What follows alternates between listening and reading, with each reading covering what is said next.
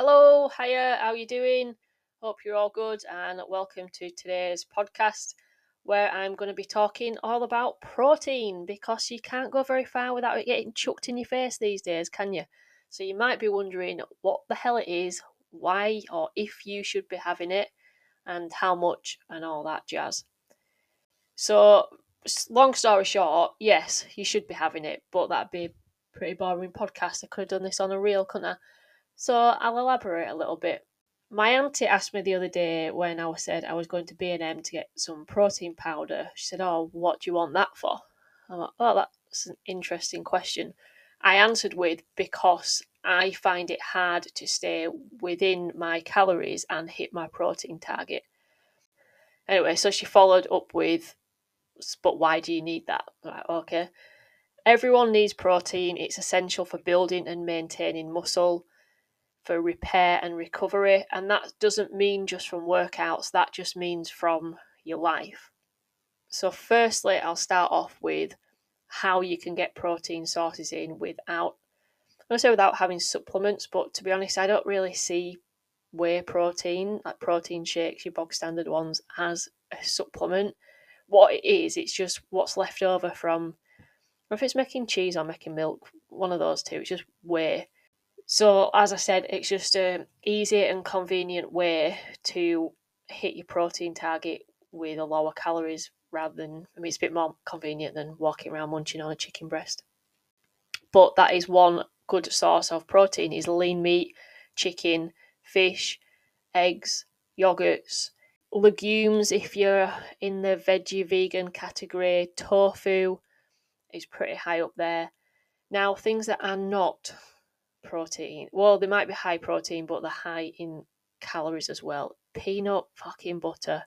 I'm sorry to swear, but if I see one more person saying that they're having peanut butter to help with the protein, I'm gonna rip my eyelashes out. It's not even that high protein, and it's very high calories, so forget that. And it's, I said it myself there, it's rank.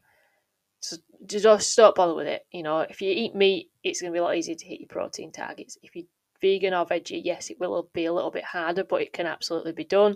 And there are plenty of vegan-friendly shakes out there these days, and um, substitutes, I think is the word I'm looking for.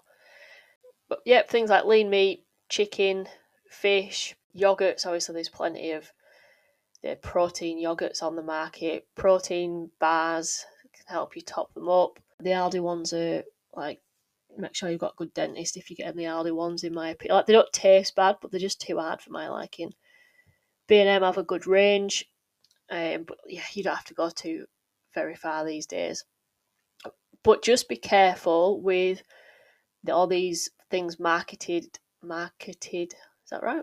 Anyway, all these things that are marketed as protein product, just be wary of what you're actually getting in there, because I picked um, like protein balls up or something the other day, and they're like four grams of protein in there, and for, I mean, it don't even really matter how many calories are in it, there's probably four grams of protein in the Mars bar.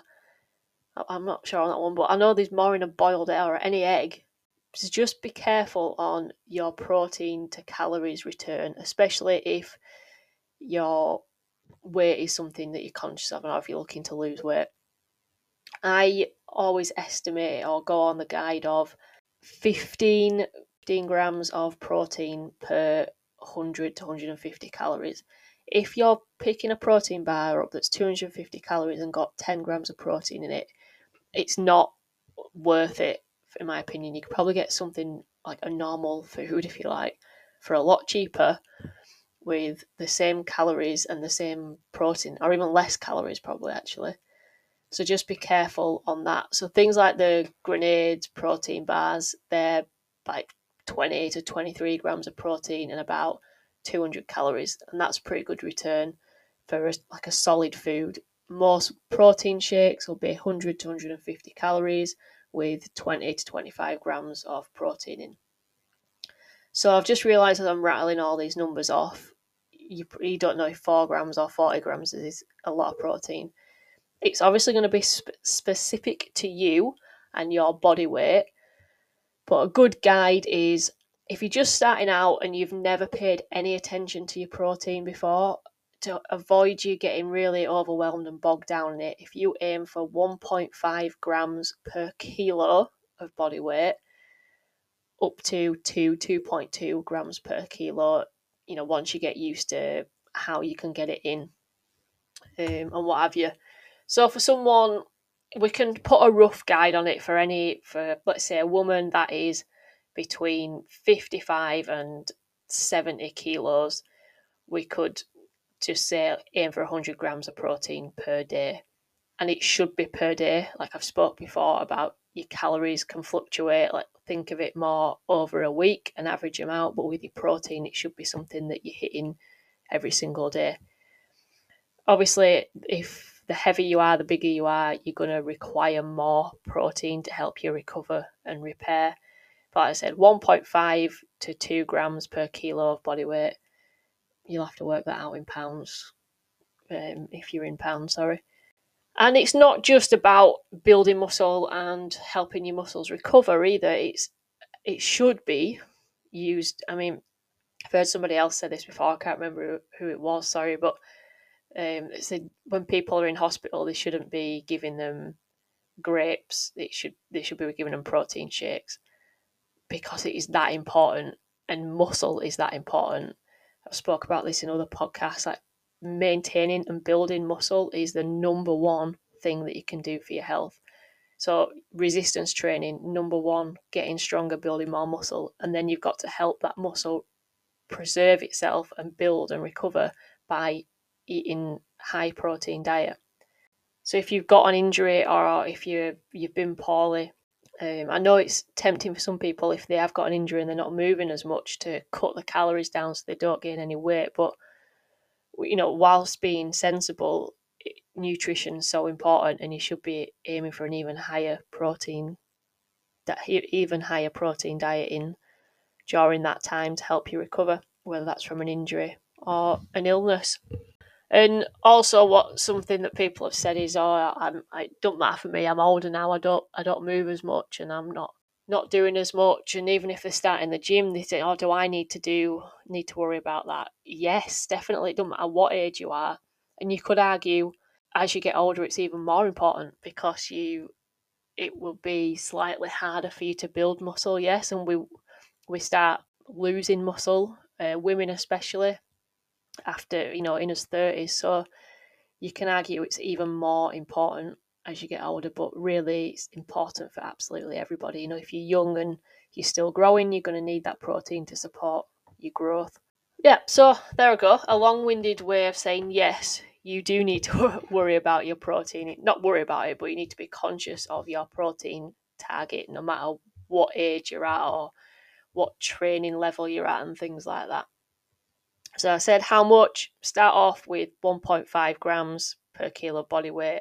If you're nailing that down, let's try and up it to two grams per kilo of body weight. For an average size woman between fifty-five and seventy-five kilos, a blanket prescription, if you like, would be one hundred grams. But obviously that's going to vary slightly. But if you don't want to go and work it out, just, you know, generalising one hundred grams. Just try and hit that and work from there. It's also really effective or important, I don't know if that's the right word, if fat loss is one of your goals, maintaining a high protein diet and even upping your protein in your diet is going to be really effective for helping fat loss, because one, it will keep you fuller for a lot longer, because that's more satiating. Is that, I think that's satiating, is that, is that a word? Anyway, I'm rolling with it. It'll keep you fuller for longer, basically.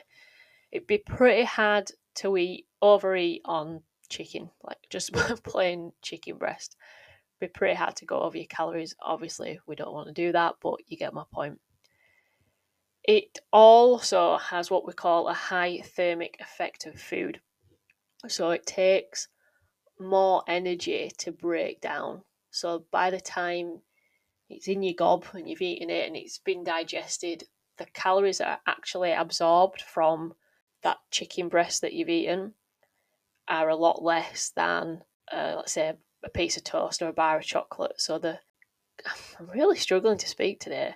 The caloric availability is less from a high protein source than a high, just a high fat source. So like a, oh, I don't know, like a bar of chocolate, and that would, probably would have a, a bit of protein in it. But so it's going to be even, so you can have a bar. I'm aware I'm rambling here. I do apologise. I'm rolling with it. We're here in perfect action, getting it done. Anyway, what were I saying? Let's say you have two hundred calories of chicken breast and two hundred car- caramel, two hundred calories of dairy milk caramel, because apparently I want to say caramel. They are not the same. Yes, they have they are two hundred calories before they go through your body, but look, I don't know the numbers, but by the time they've been digested, the caloric availability to be stored as fat is going to be a lot less in the chicken breast than the dairy milk caramel bar. Let's not say you can't have a caramel dairy milk bar. They're very nice, but you get my point, hopefully. So if fat loss is your goal, that is another reason why you should be having it. Plus, as I mentioned, the maintaining of muscle mass from a high protein diet. If you are in a calorie deficit, you may not just be losing fat, you might be losing some muscle. And this is why it's so important to not only be resistance training, but to be hitting your high protein diet as well, to maintain as much muscle mass as possible during a fat loss phase. So hopefully that has cleared up why you should be having protein, what protein sources are, a bit on how much you should be having, and why it's so important for absolutely everybody.